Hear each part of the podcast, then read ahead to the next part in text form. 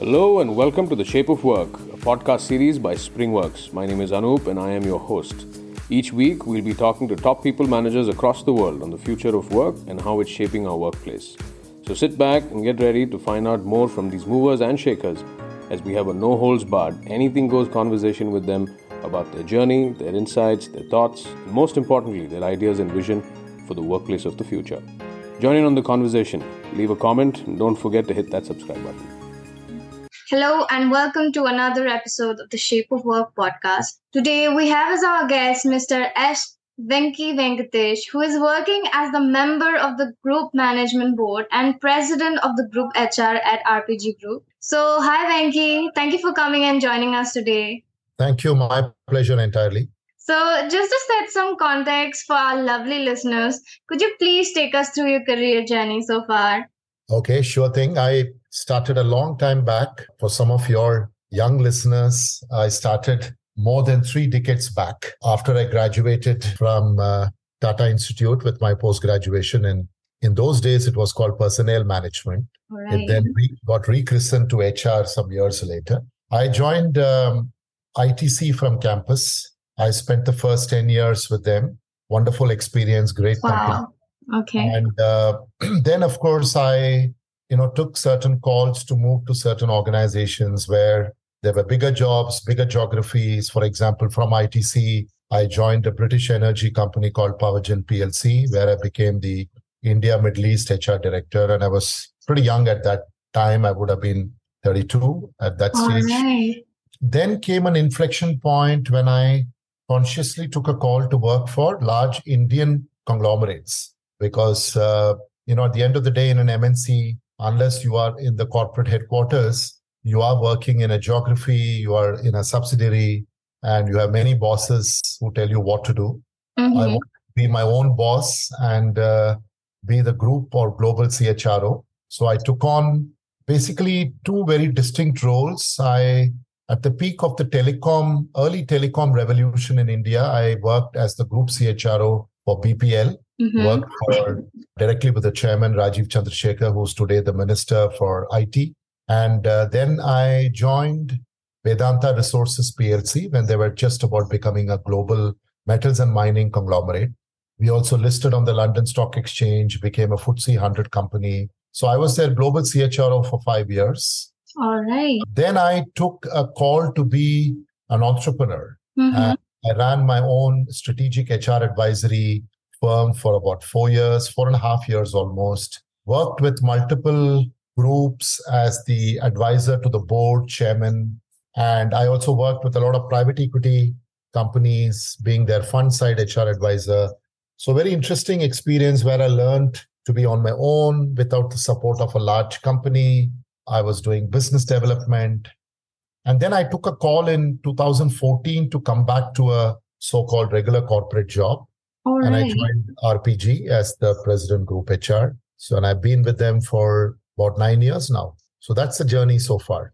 That's an amazing journey. So much to learn, so much of experience. So, you've been part of the RPG group for almost a decade now. How does the company measure success and what are the key performance indicators according to you that has been very uh, impactful, you know, part of the organization?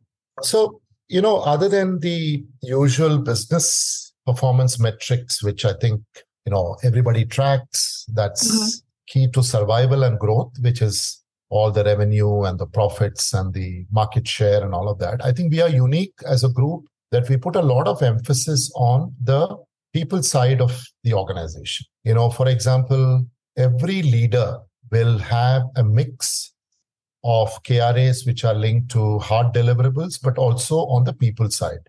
Culture, happiness, succession planning, all of that is part of every leader's KRAs. So you can't just be a great maverick delivering business results, but you cannot be absolutely not a great people manager. That won't qualify you as a leader in our company. Mm-hmm.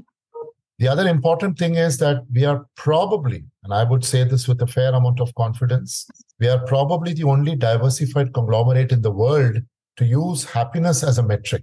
All right. Uh, we are quite unique because some years back we launched a happiness framework which, to the best of my knowledge, no company has it anywhere in the world. Mm-hmm. To determine what we call the HQ, the happiness quotient of every company. And for that, uh, for us, that is an important driver. We've stopped doing all the plain vanilla employee engagement surveys and all of that and moved several notches above to measuring happiness. Mm-hmm. And of course, we have our own definition of happiness. You know, what you define as happiness is different from mine. But we have an organizational definition of happiness, not written by me or any senior management, but expressed as a view by 5,000 people. Okay. We captured the voice of the people and came out with a framework which reflects their views. Mm-hmm. So now nobody can say, listen, you're measuring happiness as per your framework. It is their Mhm. framework. It is the people's framework that we use. Mm-hmm. And uh, so, for example, every company has a happiness quotient target, and therefore every leader has one. So even if you deliver super duper profits, but you don't deliver happiness to our people, doesn't fly in our company. Mm-hmm. I don't think there is any company, again, I'm you know at the cost of repetition, which takes happiness to this level and uses it as a performance metric. Mm-hmm. That's a very nice way to express the people's requirement. And considering now in days where certainly a lot of things happens, like there's a lot of gloomy situations happening, a lot of layoffs, and perhaps what employee needs is a bit of happiness. And the happening quotient is amazing initiative that the organization has taken. So you've talked about the need to set up a credible best CHR award just Yeah. for like any other executive role, which is very interesting. So can you share some more of your views and the importance of it? Right. So when I wrote that article, what I meant was that is there a way we can come out with again capturing the people's views on who's the best CHRO? See, hmm. today the awards are given by either industry associations or professional organizations saying that so and so is the best CHRO of the year. Mm-hmm. But has anybody asked the 5,000 or 10,000 people in the company, you know, do you think your CHRO is the best CHRO in the market? Would you like to nominate him or her? And if not your company, who else do you think is doing great work in the people agenda? So it is, it is a bit, I'd compared it with the awards which you give to film stars, right? Mm-hmm. Now, the, the ultimate judge of who the most successful actor or the best actor is the audience, right? Yeah. It cannot be decided by directors association or distributors association or theater owners association. Exactly. People like you and me who watch a movie should be able to judge. Judge it. Yeah. Give It's the, feedback. same Yeah. thing. it's the same thing that I'm saying that the employees who are affected by the CHRO's actions, good or bad, it could be negative. Sometimes what we do, in a sense, HR is like politics.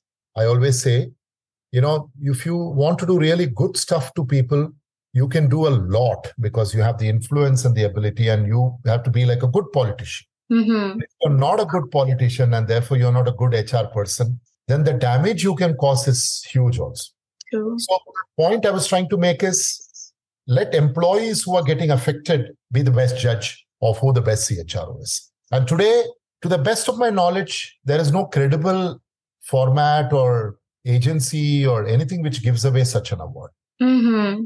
So I think people should be the one taking all this lead People, and employees, employees should judge. Okay. definitely. It, it cannot be that the HR CHRO Association of India Mm-hmm. gives away award to somebody saying you are the best CHRO. No, that's all. not. So that's amazing. So that's a pretty good way to sum it up that best CHRO award needs to have more in-depth opinions taken from the people, the employees who have directly, who has direct impact on each other. So how do you ensure that all employees are aware of the importance of uh, DEI and how they can contribute to creating a more inclusive workplace? Right. So for us in RPG, one of the tenets of happiness is to create an inclusive workplace. And for us, DEI goes beyond gender diversity. You know, gender diversity is just the beginning. You know, are you hiring more women? Are women in leadership positions? But now, for example, in RPG, we are looking at very, very different measures of diversity and inclusivity. Mm-hmm. Are we hiring people of different geographical origins? Indian companies generally have not done a great job of hiring non-Indian leadership. All right. Mm-hmm. Anywhere you go, you'll find desis in Indian companies, right? They Right. may they may have a presence in 15 countries, but if the leadership is predominantly from India, then there's no point. You are not a global company. In RPG, for example, we have taken on a very important uh, mission of saving transgenders from the streets and Okay. hiring them in our factories. Mm-hmm. You know, I, I, I, or you, or anybody must be feeling so bad when we hire, when we, when we see transgenders at traffic signals begging, right? True. So it's a very sad scene. And these people are able-bodied and they are not, you know, uh, Working unable as work. So we Mhm. have now brought in into our factories transgenders who are now working full-time employees along with other employees. And they came out of a life of poverty, humiliation, lack of self-respect. And it's a very fascinating story here. First, Mhm. they all they all ran away. They said, no, it's too much hard work, eight hours of work in a plant we can't do. We make the same amount of money by begging for few hours in a day. So, but Mhm. we said, just think about what kind of life are you leading? There's no respect, no dignity. Mm-hmm. You are an employee of CEAT, which is an RPG company. We are paying you a salary. Your whole life changes. So people understood. So it's a bit of a, you know, we went through our own learning. They went through their own learning. So just an example for us what diversity means. Also hiring marginalized sections of the society Giving them company and giving Yeah. them opportunity. And we do also a lot of hiring of differently abled people, Mm-hmm. uh, physically handicapped and differently abled people. So diversity is not just hiring more women. Diversity is all kinds of things. And diversity is also hiring people who don't exactly think like you and me, Mm-hmm. who bring in a different point of view. That is the most difficult thing because leadership want people who are clones of themselves. You know, if I say something, you want your team to say, yeah, yeah, great things that you've said. But somebody should be able to tell you, no, no, I don't think that's a great idea. Why don't we do it differently?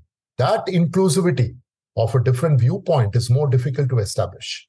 Absolutely. So we are we are doing a 360 degree DEI strategy, not just focusing on one or two things. It's amazing. You're prov- you're just giving out the broad impact to all kinds of people, including all the uh, like irrespective of their levels, and the fact that they had gets the opportunity, have the stability, you know, to have the stability, have a better life opportunity. This is something that I guess in DEI mostly it's not as included, but that's amazing to see that you're going forward with it. So you've published a book called Unmanifest, the story of Kalki, and that was very interesting for me to come across. So, what was your overall idea on writing this in the beginning, and how did it come about to you? So I'm a big mythology buff. Okay. Uh-huh. and uh, I always wanted to write about a subject which not many people have written about. Mm-hmm. Kalki, as you know from the mythology, is the last avatar Yep. who Mm-hmm. will come at the end of the world and redeem the world, Lord Vishnu's incarnation. Mm-hmm. If, you, if you look it up, there are not enough books or articles written on it. Mm-hmm. And I thought I will do a different take and I will write a book which is set in the future. So this book is set 425,000 years later. All right. And it is set at a time when there will be extreme environmental degradation, extreme uh, uh, degradation of moral values, because that is a time God promises that I will come as a Messiah and save the world. So I, I had fun writing that book because I wanted to write a book which is very different. I didn't want to write a management book or a leadership book. That's why I wrote a book on mythology. All right. So that's amazing. So thank you for being here and just sharing your wonderful insights with us. And I'm sure there's a lot of content for our lovely listeners. So this brings us to the end of the podcast. Thank you, Venky. And it was lovely hosting you today. Thank you. Thank you very much. Thank you for having me. It was a pleasure. Likewise.